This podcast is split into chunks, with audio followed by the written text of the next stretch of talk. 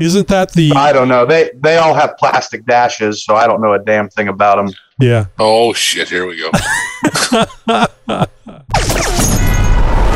You're listening to a 4x4, 4x4 Radio Network podcast. Are you ready?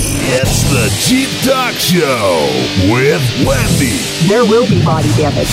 Jeep Mama, Are you sure? Josh, Yeah, I don't think so. and Tony. I think that's a huge deal. So sit back, strap in, and brace yourself. Good evening, all you rat bastards out there. I want to thank you for joining us tonight. We've got the uh, Zoom Knights of the Round Table. Everybody say hello. Howdy ho! Uh, and they're going to remember to say who they are and where they're from before they start uh, answering any questions tonight. Uh, so that's the theory anyway. We'll we'll see how that works. So I know I've been talking to you guys. I know you've been talking to all you uh, listeners out there about getting the word out about the Jeep Talk Show.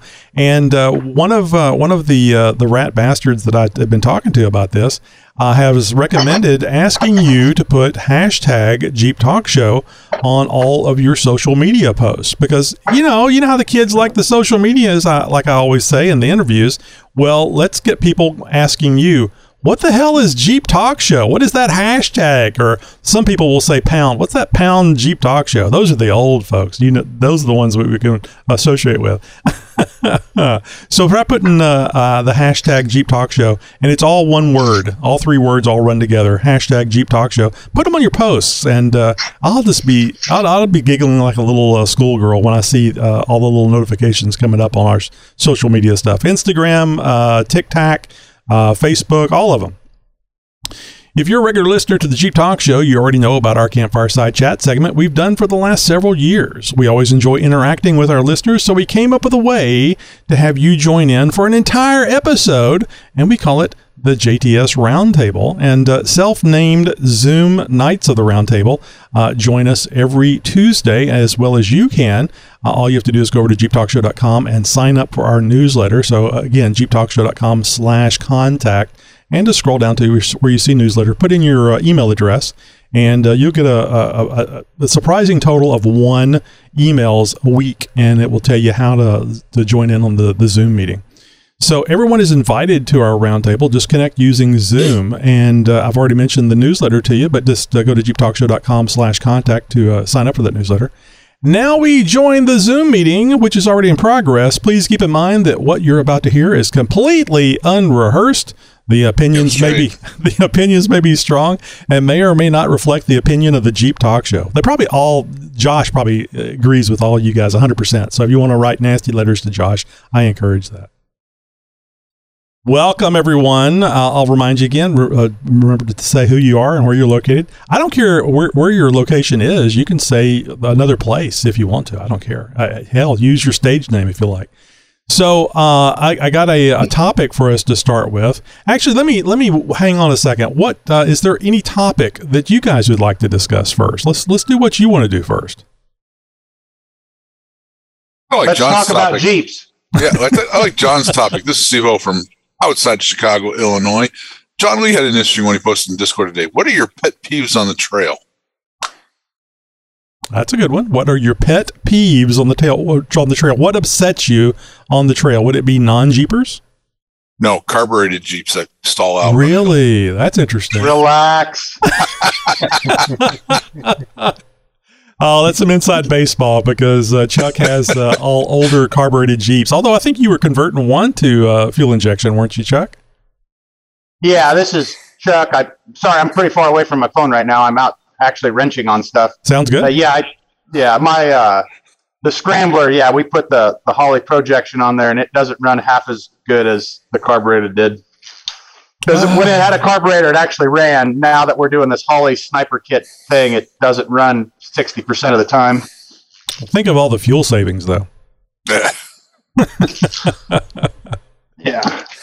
So, uh, what else are some pet peeves out on the trail? Trash. Follow, following too close. I'm sorry, this is who? Agree. This is John from Central Texas. uh, I would say I would say people that aren't uh, the same thing that's a pet peeve in life obliviousness people that are just oblivious to what's going on around them right someone's trying to tackle an obstacle and they drive in front of them maybe at the top kind of blocking their line or people that crowd right up behind you when you're trying to go uphill or whatever you don't know you have a standard whatever it is um, but just people that don't understand how to uh, how to be around someone trying to tackle an obstacle So what you're saying is uh, you feel like you should have a bumper sticker if you're going to ride my ass. Uh, would you pull my hair? Yeah, pretty much. I mean, it's kind of, I mean, it's kind of universal. You know, whether you're on the trail or on the highway, right? Just that that courteous. Well, I was just thinking that's probably where people get that from is rush hour traffic, driving in rush hour, uh, and they're just used to uh, you know having that uh, that you know move your ass type of uh, mentality. Well, then this may be exactly what you're talking about. The thing that always pisses me off is uh, an obstacle. Somebody just got up over a shelf or something, and then they they come to a stop. And sometimes they come to a stop because it's not there's no room in front of them, but they come to a stop and they just went over that obstacle and they knew how how much wheel spin and everything they had to have, and they don't leave enough room for you to get up over the obstacle. And then then the other side of it is once you get up there, you understand why they couldn't move any further. It's because everybody else is, is parked. Is it just people being damn lazy? They want to get to the excitement when they get get on foot so they can see everybody else coming up the thing. Move, move mm. down the trail a little bit.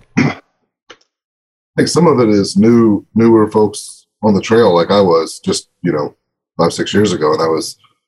You don't know what you don't know, and you know, kind of, you don't know how to pick a line, so you don't know when you're obstructing a line, right? And I think it just some of it is just experience and, like I said it before, obliviousness. I kind of equate it to you ever been to the grocery store and someone's pushing that cart down the middle of the aisle and then just, just stop. Oh God, I Just hate that. what's on the aisles and don't care about anyone else around them or anything like that. diagonal. They they're diagonal. This I, I just want to say, hey, if you were you couldn't cover more of this aisle if you were trying to. and then sometimes when there's a conversation going on between two people, it's like, come on, get the hell out of the way. Holy crap! You guys sound like a bunch of ninnies. well, the other, you know, one other one I would put on there is, is kind of a pet peeve is radio etiquette, um, especially somewhere like a park or something like that. Because I've it gets it gets pretty vulgar sometimes on there, and you know, oftentimes I'm out there with the daughter, so I'm trying to change channels or mute or do something like that. And so, I mean, that's obviously a kind of a, a plug for tones, I guess. That's like that. But you know, if you don't have something that's set up like that or whatever it is, you know, people that are just you know blasting away with some extreme obscenities on the on the radio. Wow, John wants censorship.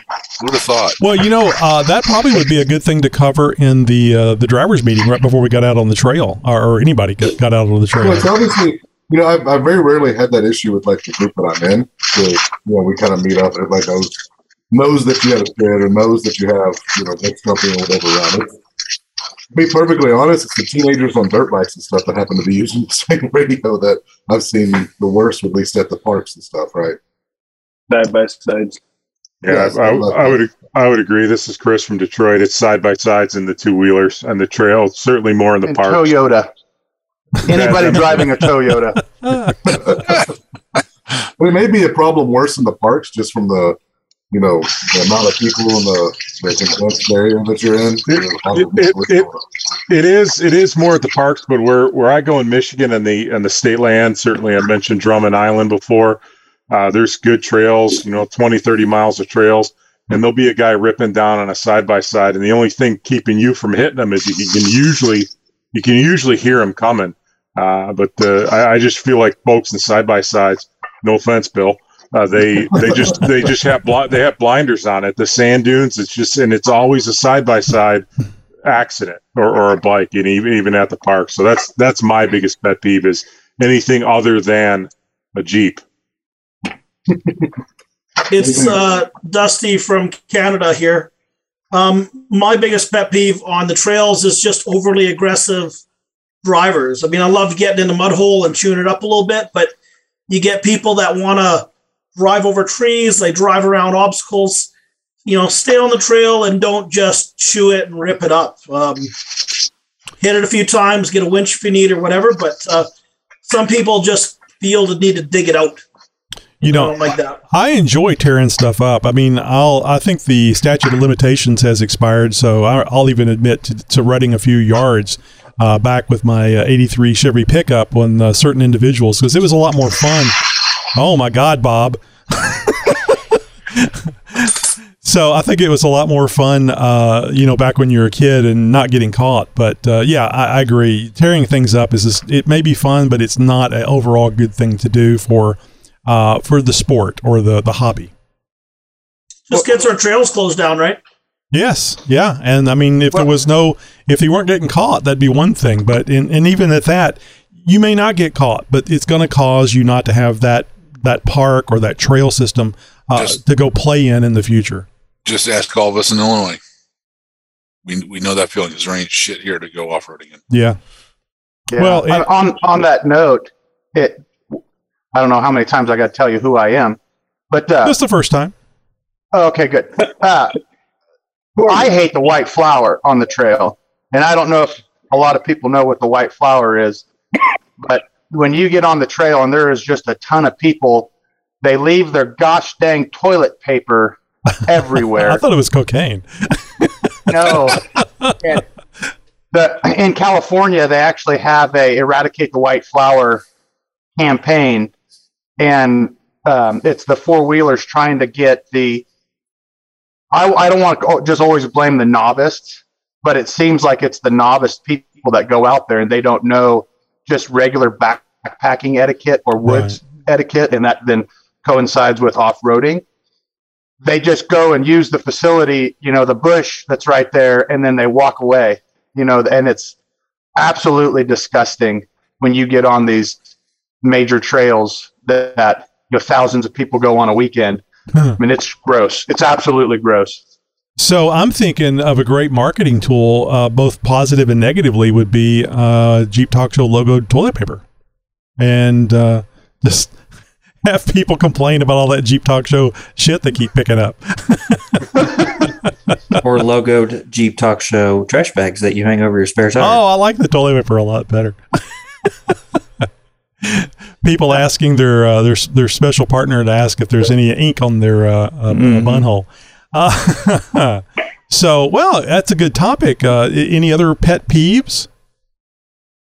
So this is Larry from uh, St. Louis. I'd have to just chime in with what uh, John was saying about the radio etiquette because we've had even we were in Texas. Someone, somebody's I think kids picked up the radio on the channel we were on, and they were I don't know what they were doing, but you couldn't talk over the radios because all the kids just jabbering and playing on them. Yeah, I if they're on your frequency, then I- you, you, you kind of kids, get off the radio. uh, so I think John actually mentioned that there was kids listening. And now that I remember, uh, thinking about back to the uh, the Jeep Talk Show Texas uh, event in September last year, uh, and I don't think I don't remember any specific bad words, but I think there was some innuendo going on. And I think that there's there's if you if you're bringing kids to that event like that with everyone else, I don't expect a Disney movie over the radio, right? I don't think you can. But and and that kind of stuff isn't isn't the problem. I think it's like I said, and we didn't have any of it in our group. But the second time I went out there recently, third or fourth time, I don't know. I went out there with when I was meeting you, Bill. Um, you and Kevin were out there, right? And, shakedown on the YJ, and I uh, we picked up on some dirt bikes or side by side kids that were just, I mean, kind of the stuff that you know Chris was talking about, uh, hearing uh, Adam Carolla say, kind of thing. You know that in Discord, Yeah. that would have been the entry level to what they were talking about. It was it was really really, and you know I got my eleven year old with me, and you know, Oh no, I know, I know what you're talking about. Yeah. Uh, back when my my girls were uh, not adults, it, it was very different. I, actually, Family Guy was a hilarious show, and I never watched it because I didn't want them to be uh, walking in or, or hearing it uh, because it was, uh, you know, you, well, you guys know how Family Show, uh, Family Guy is. It's not a family show. Yeah, not a family show.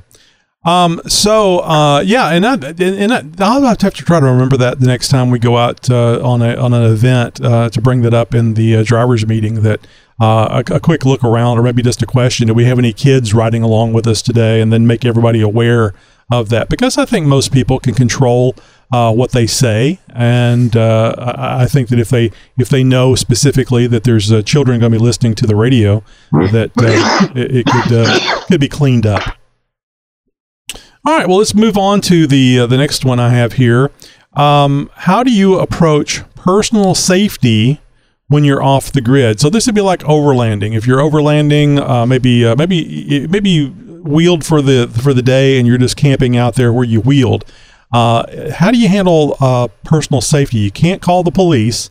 Uh, there's uh, of course there's critters always running around, and depending on where you are, there could be big man-eating critters running around. Uh, what do you do? How do you uh, protect yourself, you and your perhaps your family or the other people with you when you're off the grid? Make sure your food is secured in a container that is away from your campsite. If you're in bear country, But I think this could also quickly become a Second Amendment commercial also.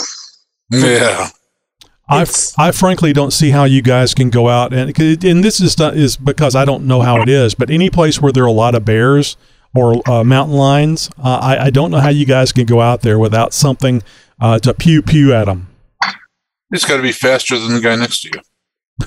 True. Yeah, we uh, sure. When you kind of talked about this before, I gave it some thought here, and uh, really what I have not done up to now, but what we all should be doing is basically having a safety plan. Years ago, I didn't make it on a run kind of thing like this, and a guy filled in for like, my trail guide position, and he stopped at a downhill, walked down the hill, and got mauled by a bear. Wow. So same thing. We're like two hours from like down a dirt road from where people are from the hospital and stuff. And what they did is um, no cell phone c- coverage, no nothing. And uh, a couple guys went up to a fire tower at the top of the mountain. They called like 911, got an ambulance coming down the road, said, Hey, come down this road. And we load the people up to the Jeep when we're going home. And they kind of met them halfway, got an ambulance and got them home. But, you know, when you're panicking in emergency, you don't think straight. And No. You know, if everybody just kind of says this is where you go for emergency, you've got cell phone coverage, you got radio coverage, you have something like that. We have to kind of plan that, and, and in my mind, everyone forgets to do that. It's not just critters. You have to have a weather plane as well. True. That's Right. very true. Yeah. Sorry, it's Bill from Central Texas. The other thing I, I carry, at least, is I carry one of those uh, InReach satellite Mhm. communicators. It's got a SOS button on the side that, you know, you hit that and there's communication. So you don't have to worry about, you know, going up to a fire tower, or trying to go up on a hill to try to get cell phone coverage. So, um, so that's great. Um, so I carry, you know, like a bug out bag on there with just a bunch of necessities, you know, something that, you know, I keep on my passenger seat that I can grab, you know, and I have kind of just a bunch of some food in there, some water, just kind of essentials, you know, firearm, anything you would need to kind of, you know, for some reason your vehicle caught on fire or, or, you know, got in a wash and it got washed out, something that you could grab and, you know, hopefully survive long enough for, you know, you to hit that SOS button and for someone to get out there to, you know, rescue you. So, Bill, tell us tell us more about that device. What's it called, and how much does it cost? Uh, not only to purchase, but uh, I guess there's a monthly subscription or something on it. There's several of those. So there's like a Spot makes one. It's a, a service. I use the Garmin InReach Mini, and uh, you know it's uh, it was like two hundred fifty dollars. Um, the subscription I think is like 12 14 dollars a month. It's like the cheapest one, and you can get different plans. But you can do uh, you can use it for emergency communications like that, the SOS button. But the other thing that I like about it is you can pair it with the iPad or your phone, and you can do text messaging, and you can text match message, you know, like I, I'll notify my wife and just let her know that I'm still alive and whatnot. The other thing that that thing does is it'll uh, you can have it send um, like cookies at a certain interval, and you kind of pay for the different intervals. And but I think I have mine set up for every 10 minutes. It sends out kind of a GPS coordinates that it saves to the cloud on there. And so my wife can actually go into that login page there and see like a cookie trail of where, you know, where I've kind of been out there so that if for some reason I don't call in or check in, you know, there's a, you know, there's, there's a, a ping there, you know, from, you know, every 10 minutes with the, the coordinates on there. So I mean, you can pick them up at like the I think I picked mine up at REI, but you know they're you can pick them up at like any sporting goods or outdoor places. And but to me, that's just kind of cheap insurance. You know, when you're out there, if something happens, somebody got mauled by a bear. I used it out at uh, Big Bend out there. There was a couple that had, uh, you know, the couple that took their their little, you know, tiny Econo car out on on the trail there and had three flat tires on there. Oh, and wow. was able to, and then the husband thought it was wise. You know, it's like hundred degrees out there to jump on his bike to try to ride, you know, out of there to to get help. But then he, you know, took the keys with him and left the car locked and didn't have any water. And was able to use that to get a hold of the, the park ranger and track the guy down and, you know, let him know that, you know, we were there. And, you know, so, I mean, it has, you know, lots of, lots of uses for off the grid kind of. And it doesn't cost you any more to press that uh, that SOS button. It, that's just all part of it. Well, so if there's helicopters and everything, it's like when you call an ambulance, right? Like you could get a bill for ten thousand dollars or whatever it is. But if you know it's a choice between you know life and death, then you know it's probably not a bad bad bill. So So how often do you go out? Because I was thinking if you're paying twelve dollars a month for the subscription, it, sound, it seems like you would probably be going out uh, off road uh, or in these places where you might need it pretty often during the year. Um, so one of the things that's nice, at least the plan I have, is you can deact, you can you pay like a once a year kind of maintenance fee. It's like twenty five bucks or something, and then you can actually deactivate it. You kind of put it in almost like a standby mode on there. And so what I'll do is when I know I have a trip coming up, um, I will go and change the the subscription for that month to you know something that will cover the number of pings and messages and minutes and and whatnot. But Oh, they let you great. adjust that on the fly, so it's it's really not that bad. And I mean, like I said, it to me it's you know peace of mind. You know, it's peace of mind for my wife in terms of I can check in, you know, every night with her, let her know I'm safe and yeah, you know that I'm good, and you know Updating the uh, life insurance policy along the way. This is Greg from Tulsa. You can also rent those GPS devices as well. Uh, we do that a lot with our mountain men group. We go out to uh, Colorado. We hit different 14ers once a year, and we'll uh, uh, rent the device uh, so that we have that GPS capability.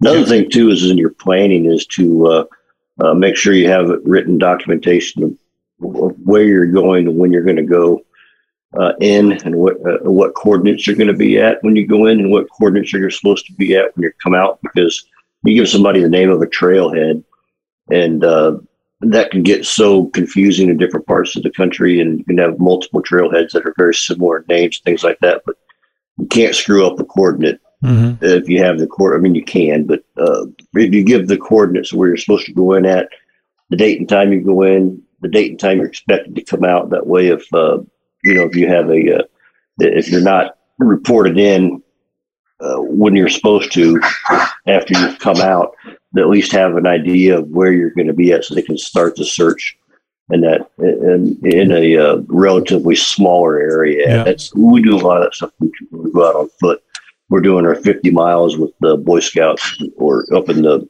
up in the mountains at you know 11,000 feet for seven days in a row and then crest a couple 14ers when we're there so but we have all that stuff as well. And we also uh, in some other groups too they'll do uh, you can uh, buy insurance to where it's like uh, maybe a $50 a head if you're going to be out in an extended period of time to which if you do have to click that button and a helicopter comes uh, then that then that helicopter ride to the hospital is all paid for through that insurance. Uh, so there are several different uh, things you can do to prepare yourself uh, to uh, not have to spend thousands of dollars out of pocket should you uh, find yourself uh, in a precarious situation, getting stuck by a storm or getting uh, trapped by a or breaking an ankle or a leg on the on the mountain, or uh, worse, even worse yet, mauled by a bear. So there are several things out there on the market that you can help uh, prepare yourself for those different types of unfortunate events should they happen to you when you're out there. Yep. File a flight plan, just like uh, the uh, they do uh, on long, long cross countries, and uh, all kinds of uh, pilots are are very used to that. Private pilots uh, as well. So it makes really good sense because you, you and I'm sure they do that in the boating industry as well. Even sailors on small boats, I'm sure, do a similar thing. I really like the idea of the the cookies, the the, very much a Hansel and Gretel breadcrumb trail uh, through the woods kind of thing uh, with the with the uh, the G, uh, the GPS device that can track where you go. That's that's really nice. So if you are a ham radio guy, you can use APRS for that purpose as well. Um, the insurance you're talking about for the uh, the little locator beacons is called Geos SAR coverage. I think it covers like a, up to 150 grand uh, per rescue or something like that. And also another option if you don't want to invest in this thing that costs you like a monthly fee is you buy a PLB, which is a one-time cost option. They're around three hundred dollars, three to four hundred dollars. You register it with a government system called Cospas Cospas SARSAT, and it works. It works world, worldwide on the water, on land, wherever. It is a uh, U.S. military and Russian ran satellite system, and uh, whenever I was doing uh, safety systems on military aircraft, we used the exact same system to track our pilots if they went down and they they activated a beacon. It's a one-time cost thing. You register it with that system, and then if you ever need it, the units usually have about uh, a a five-year shelf life. Uh, if you ever activate that thing, it sends a 406 megahertz beacon to a satellite, and it activates 124 megahertz local beacon. And uh, SAR teams come out and they'll find you. And uh, that's a that's a government level deal. That's not through a private company. Uh, the signal goes to a to an airman sitting in in Colorado Springs, and then they make the calls from there and get people in in motion to come get you. Very cool. Great information. So this is Bob from Colorado. and a lot of the messengers you use on your phone have a GPS tracker. Uh, like on Verizon, I use the messenger. It's called Glimpse, and I can turn it on when I'm out. And that's what I do anytime you have cell signal, it is sending your location back to whoever you choose. So I send mine back like my nieces, nephews can watch me when I'm out in the mountains or traveling across the desert or something. And I send it back to my wife so she gets an update constant to wherever I'm at. All she has to do is click on the window and it shows her my last, the last location my phone had service. And it's a live update as long as there's a signal and it's free with your service. Right. Yeah, but it, that's the tricky bit is the having the cell service. But I've, I have Glimpse on my phone. It's very handy. Uh, you know your uh, significant other is watching it when she says, "Hey, would you pick me up a pulled pork sandwich from uh, Buc-ee's?" Uh, God, I hate that. Well, what a, what a lot of people don't know is that uh, um, cell phones still work with GPS even if you don't have signals. And what we would do when we went out to Boundary Waters and some of these other uh, scouting trips that I've been on is we would download the map of the area that we're going to be in with waypoints, and it would have different campsites already pre uh, populated on these maps that we would have, and then you could uh, download that map to your phone. Even when you got your phone in airplane mode, you turn the Gaia map on that we would use a lot is what we'd use mostly, and uh, that map would appear through the downloaded uh, map that you've already got on the phone, and you can see where you are in relationship on that map. And so that way, it's uh, what a lot of people just don't realize is that uh, cell phones can still be used even when they're not uh, don't have service on. So that way, you can at least have an idea of where you are and try to maybe help find yourself a way out of a, a, a situation or an area that you might be unfamiliar with if you have already had it, if you were prepared and already had it downloaded to your phone. Yep, very true. Because you don't need Wi-Fi or cellular coverage or any of that stuff. Uh, GPS is a receiver and uh, receives the information, the positioning information from the satellites overhead. So all you need is a clear view of the uh, of the sky. So, Bob in Colorado again. As much as I dislike um, Google as a whole, Google Maps, you can pre plan your entire route on your web browser, on your computer, add points, camping spots, anything, and then text it to your phone or email it to yourself. But you can also send it to anybody else that you want. That's so you were talking about filing your flight plan.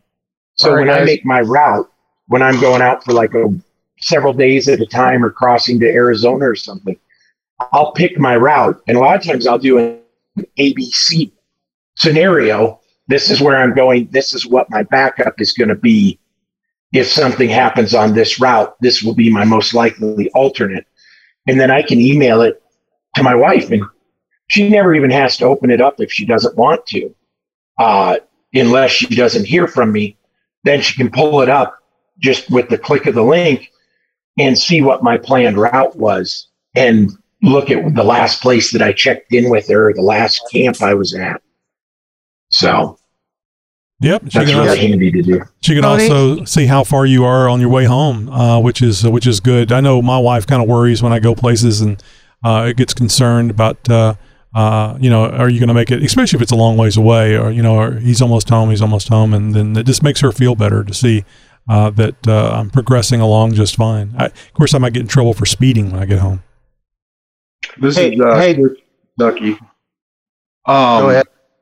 If you ever get into a spot where you don't have service from your provider itself, you could actually dial 611 on your phone and it'll use any other provider around you. Oh, that's interesting. Very so cool. you can get in contact with somebody if you have like an emergency, like, you know, bear attack or whatever like that. So, Tony, this is Chuck again in Kansas. Um, you know, and all, all these are spectacular. One of the things that we learned when I was a lot younger is, you know, knowledge is key, right? In any emergency situation. I mean, knowledge is always going to get you out before any technology. And when I think my first CPR class, I was nine years old. And CPR class is not just, you know, respirations and pressure, you know, it, uh, you learn a lot about tourniquets and, and uh, very basic splinting and stuff like that, which are, it's a necessity. You know, I, I personally believe I, uh, I had a lot more advanced training in the service in this aspect and made it all the way up to a paramedic. And um, the knowledge that any kind of medical provider can have, whether it be just a CPR card, anything from your Red Cross to an EMT to a paramedic, you know. And if you make a, a small kit, and I'm not talking about the first aid kits that you can buy from Walmart, because that'll give you like band aids and crap. Well, that's not what you need. You need to go get gauze. You need to get, you know, a very basic tourniquet. You need Sam to get splints. Sam splints, absolutely. You know, anything that you can splint, isolate an arm. You know, I know people that, you know, it's it's Needle very common. Yes, it's very well.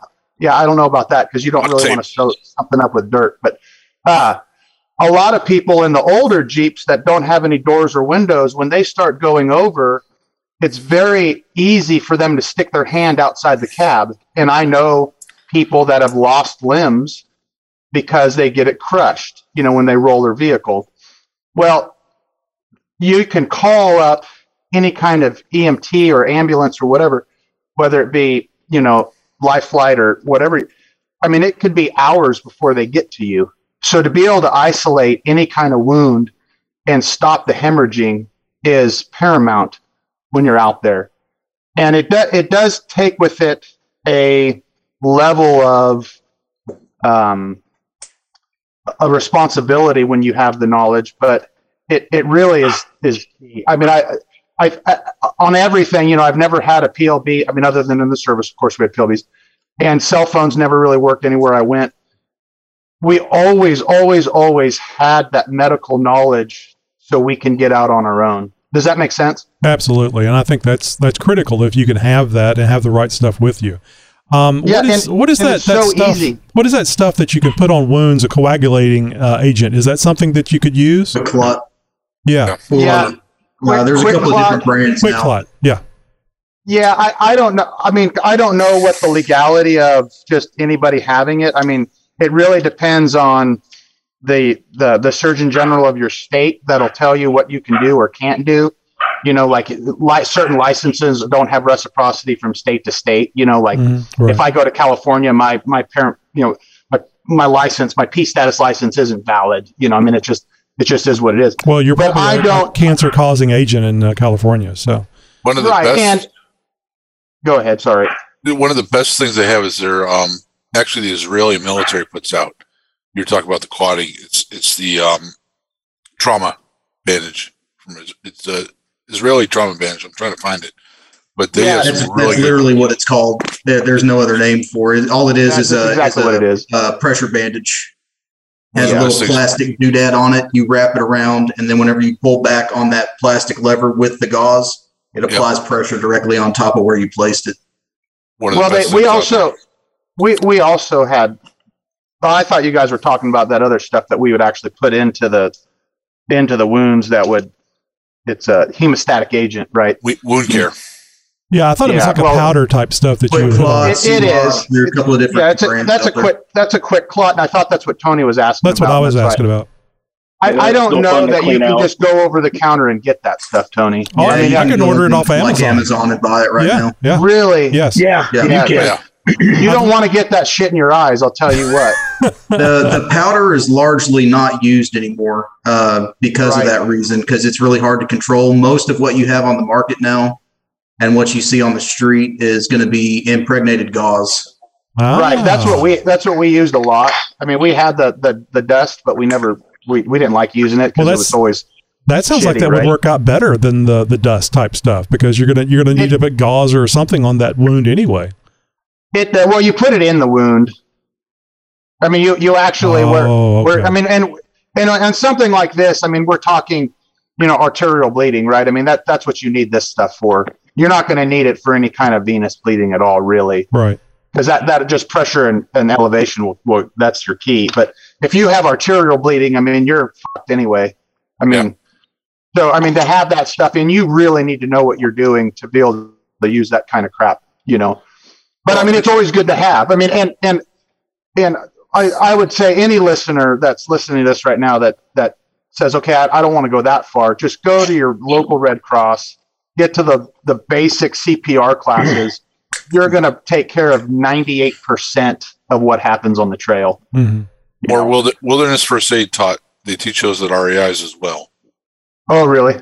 Oh yeah, uh, I know Greg and I have probably Greg's probably been through it with the scouts. There's a whole program called Wilderness First Aid, which is a whole three day program that teaches you for when you're more than you know a couple hours away from help. How how do you Yeah. what do you have to do to respond? and and I, I I mean it is it's just paramount to have that knowledge. I mean, if you have It a is. jeeping group, a family. I mean, my mom and I went when I was nine, and I think she was ninety. But um, it, it was it it made so much peace of mind. We used to go backpacking, you know, backpack for three or four days straight in one general direction, and you had that peace of mind knowing that no matter what, that you were going to be safe. And that's it's just knowledge. I mean, you, you have well, to have it. it's right? it's like knowing how to work on your Jeep. Uh, you don't have to be dependent on somebody else that knows how to do it. You can take Right. care of it yourself. It's self uh, uh, independence, and I, I and this is another another aspect of that. And I think this is a really good thing for people to know. I I know I've been researching to put together uh, a uh, a first aid pack, and I had been uh, looking at those Israeli bandages and that quick clot, and you know you can get off in a, a rabbit holes real deep in this stuff because it's it's pretty cool with all the stuff that you can you can get. Um, but Yeah. uh, I, I keep thinking about the uh, the the the uh, the Zoom person that said I forget who it was now talking about the the bear mauling, and I I think about something like that, and you know you're going to have to have uh, tourniquet capabilities. You're possibly going to have to stop some really bad bleeding. Uh, so I mean. If you're two hours away and get mauled by a bear, you got to be hoping you're not uh, Leonardo, Leonardo DiCaprio in a movie, and you got somebody else there with you to help you. Right. Yeah, you're hundred percent right. Yeah, I um I totally agree with what Chuck was saying, all you guys are saying. Um from my experience here, I'd taken through work and stuff, I'd taken the first aid courses and all that stuff. And a few years back we were out quadding, and my one friend is a fireman. He's really experienced with all that stuff. But we came across a 16 year old kid that crashed and shattered his femur, his leg there, right? Oh, jeez. and there's two kids and they're laying on the ground and the first thing i thought was like oh my god maybe i could just pretend i didn't see him and i, I don't know what to do right and i'm kind of panicking in my head. What do you do? What do you do? And my buddy is like all right you take the gps you call the 911 you go find some splints the other person let's get this guy kind of stabilized. And i'm like they taught everything that in the first aid courses the st john ambulances or whatever y'all have. But if you don't do it every day, you kind of your mind goes blank. And I think that if everybody, I mean, if you're in the army and you're used to it, that's, you know, that's not myself, obviously, but I think if you're a regular civilian, maybe we should be taking a first aid course every year. So you kind of, you know, You're, you should anyway. Yeah. Keep- Yeah. To, to, to keep your EMT or paramedic license, I mean, there's so many hours per year that you have to take regardless. And I can tell you, my first CPR class, you know, back in the 80s, is diametrically opposite from the CPR class that's going to be taken this year. I mean, medicine, it's called practicing medicine for a reason. You don't do medicine, right? It changes because no, the knowledge base changes, right? I mean, Christ's sake, they used to cut open people to bleed them to get the bad blood out, right? So things do change. Still bleed you people should, sometimes. yeah, and you should you should you, if it's not in an annual basis. I mean, biannually, you know, I would definitely say just take the course again because you have to be a ref, you have to be refreshed. Absolutely, and it's always a life and death situation. I mean, it's not life and death, but you know, when you need it, you can't you can't have to think about it, right? You just like with a guy with the femur. I mean, you got to know to pull traction and do all this other kind of crap where most people wouldn't know that you have to pull traction. You know, but you, you do. You have to pull it, right? So anyhow, So one of the one of the other things I was asking on that was, especially for folks that are down here in Texas, right, and say inside the same state. If you go a lot of the good places, you mentioned Big Bend, I think, Bill, right? Um, you're you're right down there on the border. So when you're camping out in the way from middle of everything, let's talk it kind of switch over to security, right? So obviously you, you'll have your concealed carry or whatever with you. I think most people do.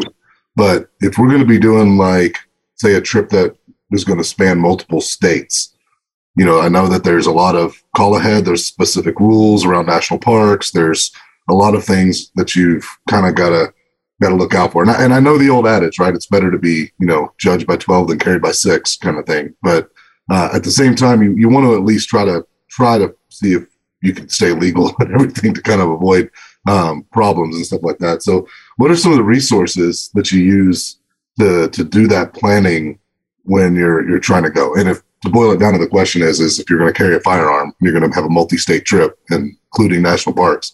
How do you go about the transport and all that to stay legal? Google. So go to your state's attorney general's webpage.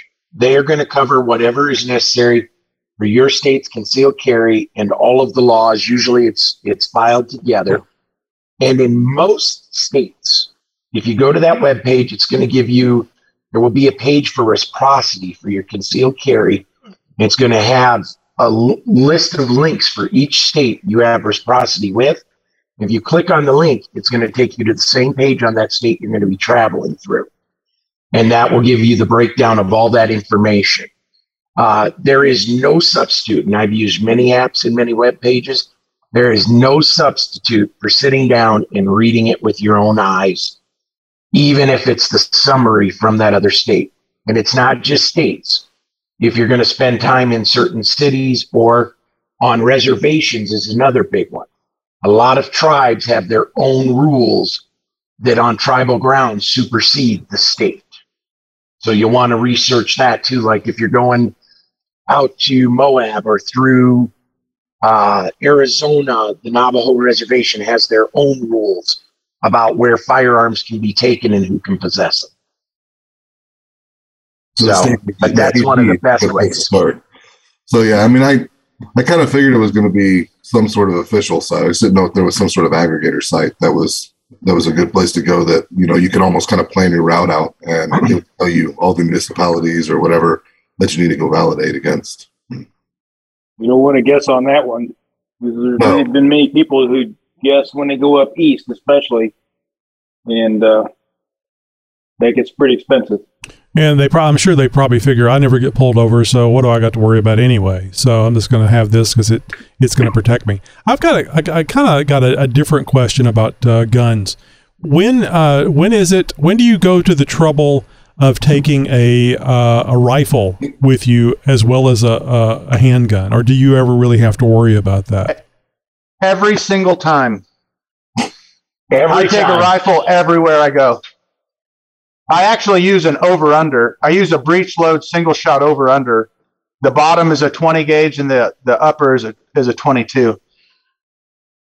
So I, no, I normally don't. I normally take nothing but a, a a pistol.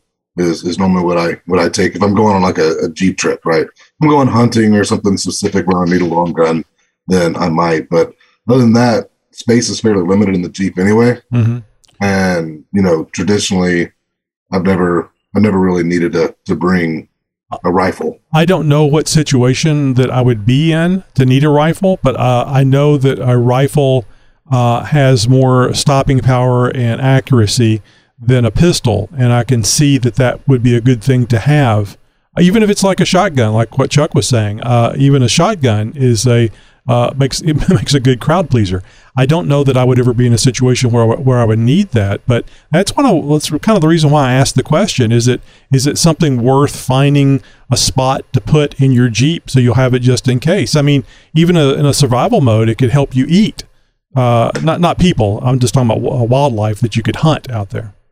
Well, there's also, I think the rules wise we were talking about are a little bit more lax for for long guns traditionally. True. Yeah, I You know in Texas it has been. It was legal when I was a kid to walk around with a rifle. A long I gun. carry a 4570 with me in a scabbard slung over the back of the driver's seat. Uh, it's right there. I can reach it from the driver's door if I have to get out. Uh, if we're at camp, it usually goes into the back of the truck or the back of the trailer or something wherever I'm at.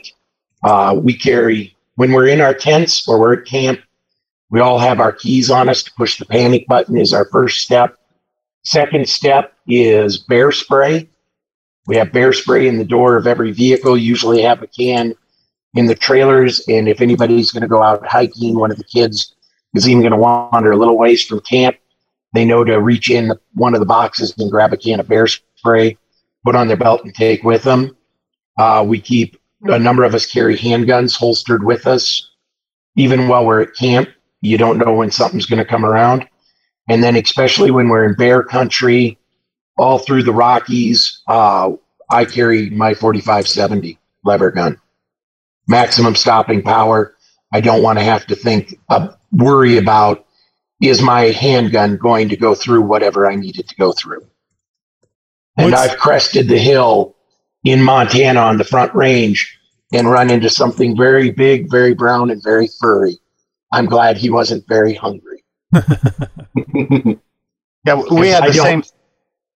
Get a DNA ahead, sample if it's Bigfoot, Bob. Uh, it was not Bigfoot, but he had big feet. All four of them, and they had big claws on them. Yeah. Beaver nuggets.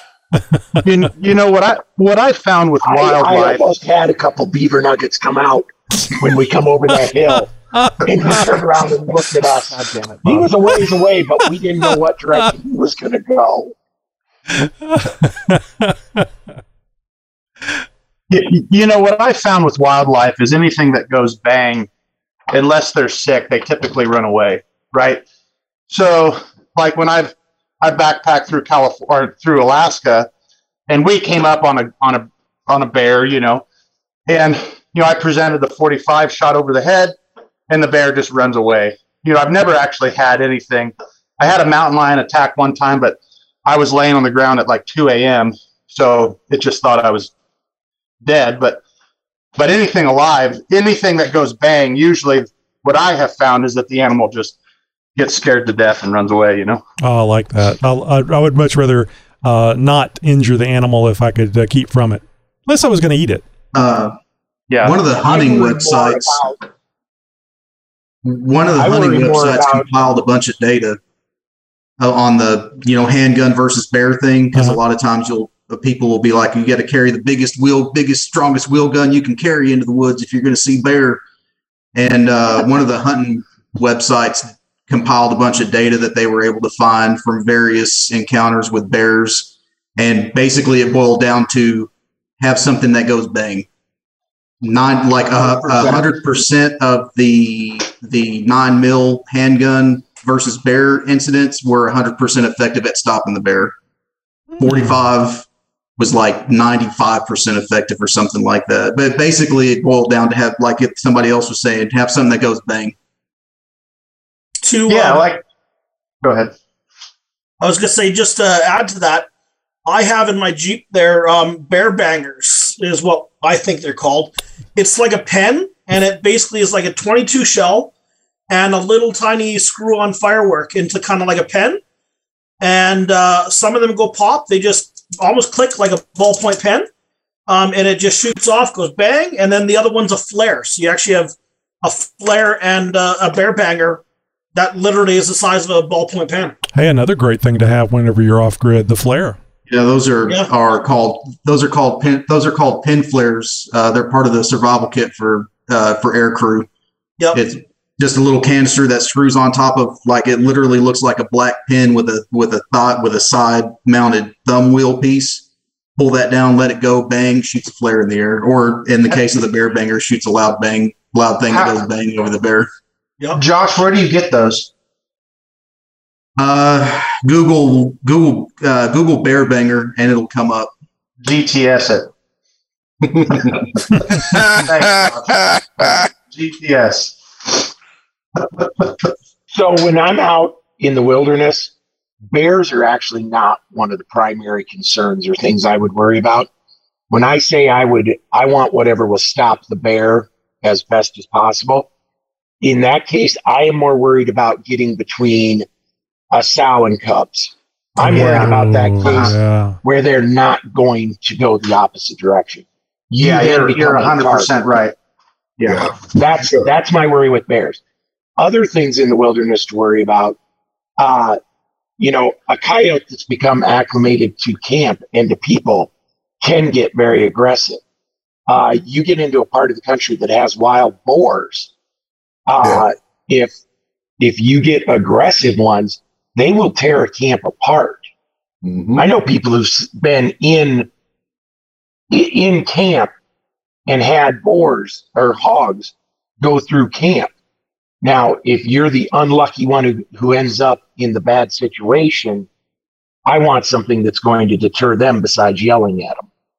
Because I don't think Hog- that's going to work. Hogs are hogs are really bad. I mean, that's when you're out and about here in Texas. I mean, I I grew up in northeastern Texas, just outside of where Josh is, in a place called Campbell, and that area is just ate up with hogs. And uh, a lot of the ranchers and stuff like farmers, they want you to come out there and kill as many as you can, just because of the number of them. But they are dangerous. They'll charge you, right? And if they they'll charge you after you fired at them. So it's not like the Wow. bound pays them off. I mean, they they'll keep coming at you, and they travel in kind of packs. Oftentimes, it's not. There's almost never just one of them just roaming around. It's normally you know several that are that are out there, and you you stir them up. It's dangerous. I tell you what, it's a damn good thing the bacon is so tasty because you wouldn't be uh, putting up with all that just for bacon. Amen. So let's. Uh, that's a great, a great conversation. You guys have a, a just a wealth of information. I want to throw this out there before I, I move along. Uh, a lot of really good information from you guys, uh, and se- several of you guys just portray yourself as knuckleheads, and and that's not the case at all. Very knowledgeable, very educated on on these things. So this is this is uh, probably going to be a, a a very downshifted question from what we've been talking about, but maybe it'd be a good palate cleanser to uh, to wind up on. Um, so somebody sent me a message the other day, actually the whole uh, Jeep Talk Show, uh, all the hosts, about uh, why is there only one tow hook on the rear of Jeep Wranglers? I mean, even Fuel if it's efficiency. a, even if it's a Rubicon, it has one tow hook, and and has that always been the case? cheaper. It's cheaper, to build them that way. Oh, absolutely. Never need two. But but why why put two on the front? Because it looks Looks cool. better. Yeah. It looks better would be my guess. That's what I'm thinking. it looks more balanced. Like what? What a cheap bastard didn't put two to two tow hooks on the front. Come on. Uh, honestly, I'd rather have a two-inch receiver hitch up there than a damn tow hook. But yeah, with the you know, you get what you can get. So I I don't know if you guys know about this or not. I don't think we. Well, I think we have one Gladiator uh, here in the group. Uh, the uh, Rubicon, Rubicon, and I think the Mojave uh, Gladiators come with two rear tow hooks. And I was surprised when I was looking. None of the JLs, none of the, none of them, even the high dollar ones, come with two rear tow hooks. And and they're not. They're just kind of uh, a, a metal curved piece of metal. They're not even a, a fancy looking thing like comes on the Gladiator. Isn't that the? I don't know. They they all have plastic dashes, so I don't know a damn thing about them. Yeah. Oh shit! Here we go. well, I told you. My dad said he, he You'd be didn't like lucky the if new your cars. CJ even had tow hooks on it from the factory. Those were optional. No, hell Hey, no. at least I don't have to get out to lock the hubs, right? Oh yeah. That, that was the big thing Uh, about my my, '83 my pickup. CJ2 doesn't have locking hubs. It's got drive flanges. Uh, So you you guys figure it's just a looks type thing. Is it worth the trouble of putting two tow hooks on the rear of the Wranglers? kind of I looked don't at it, so.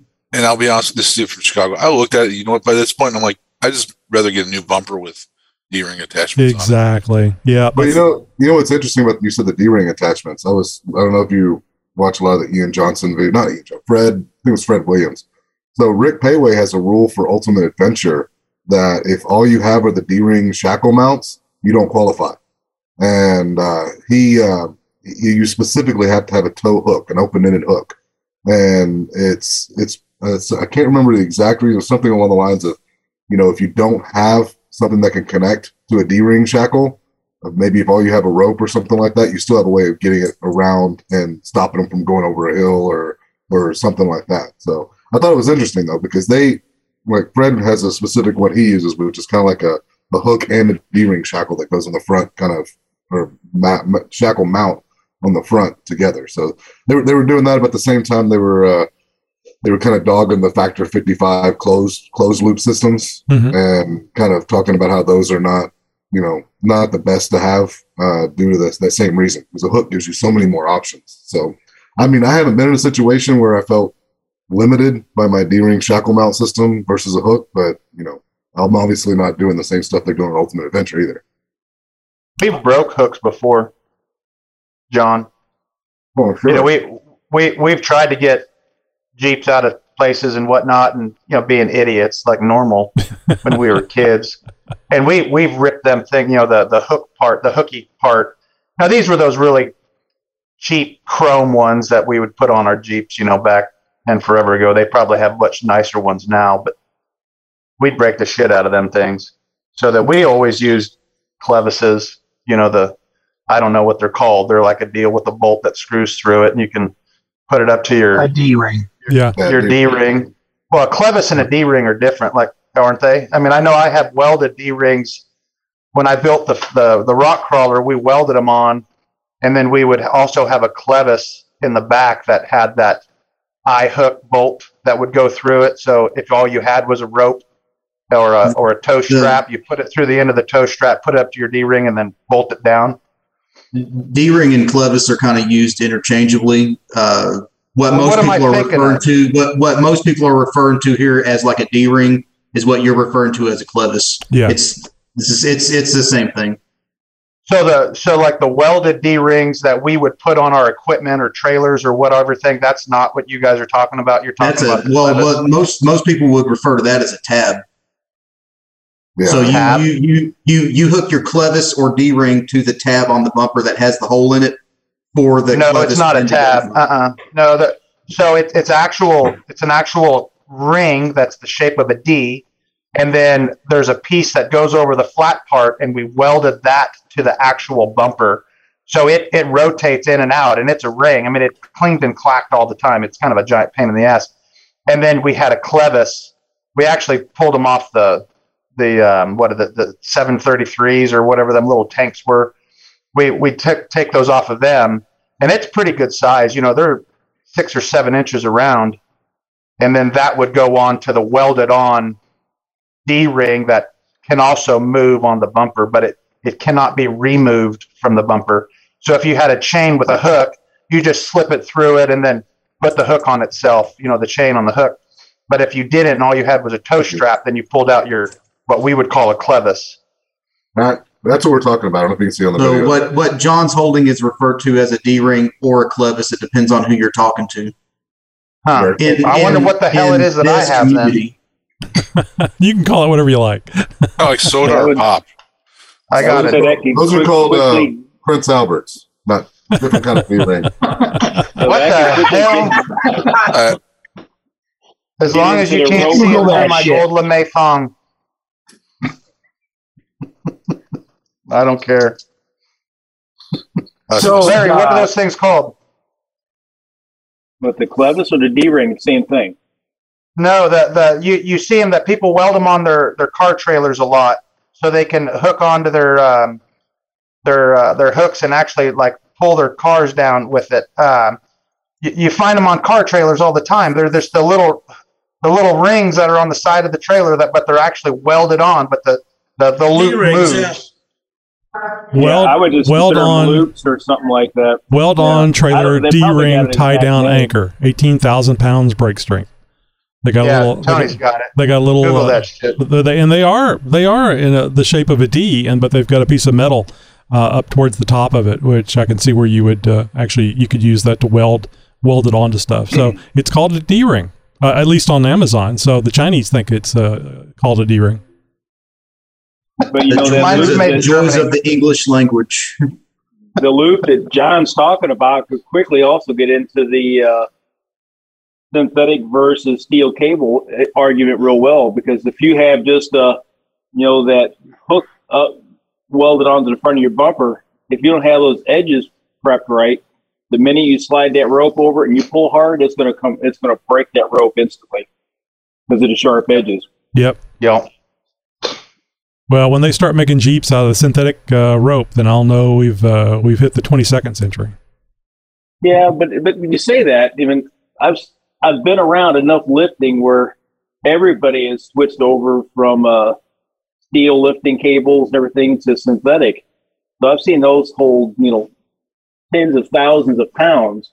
Oh They no, no, I know they do. rid of them for a reason. Yeah, no, I know they they do. It's an amazing technology, and uh, I just don't like the.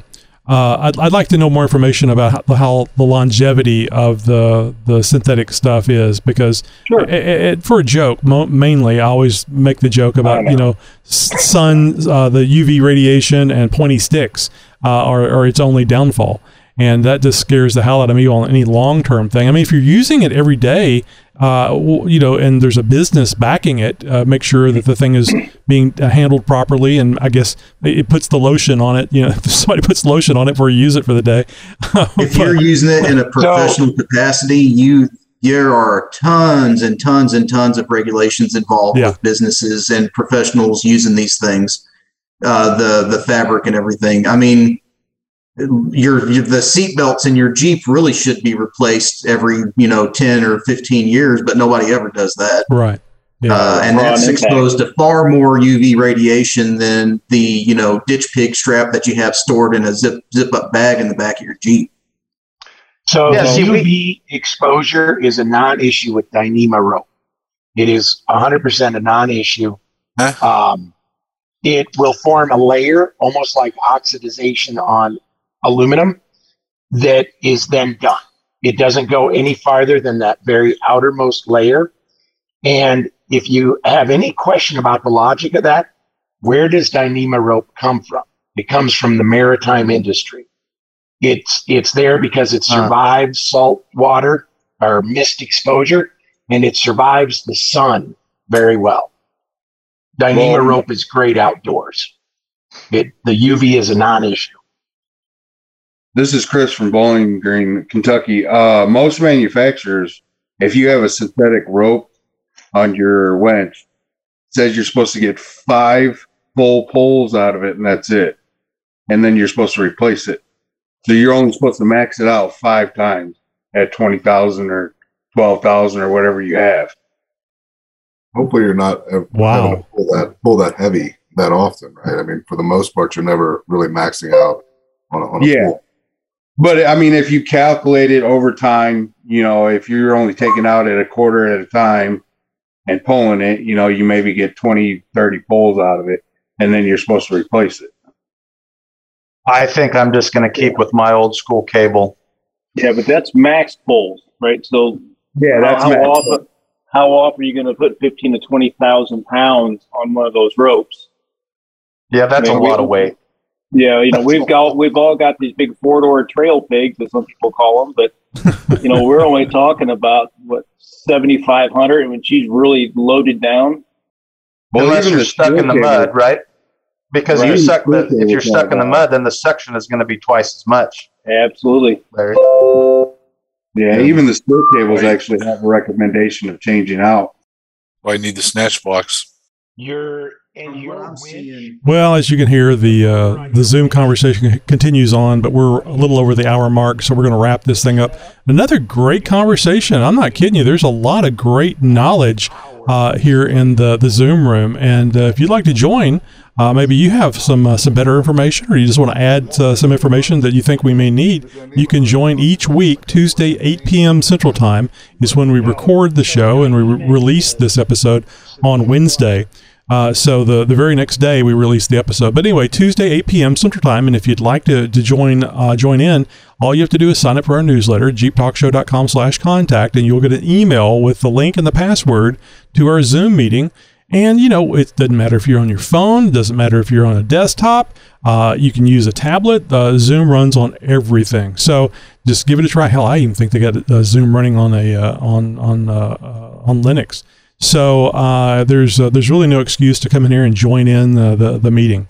So uh, till next week, uh, our next Zoom meeting, uh, you need to, to listen and uh, join in if you uh, would like to be part of the show. Podcasting since 2010.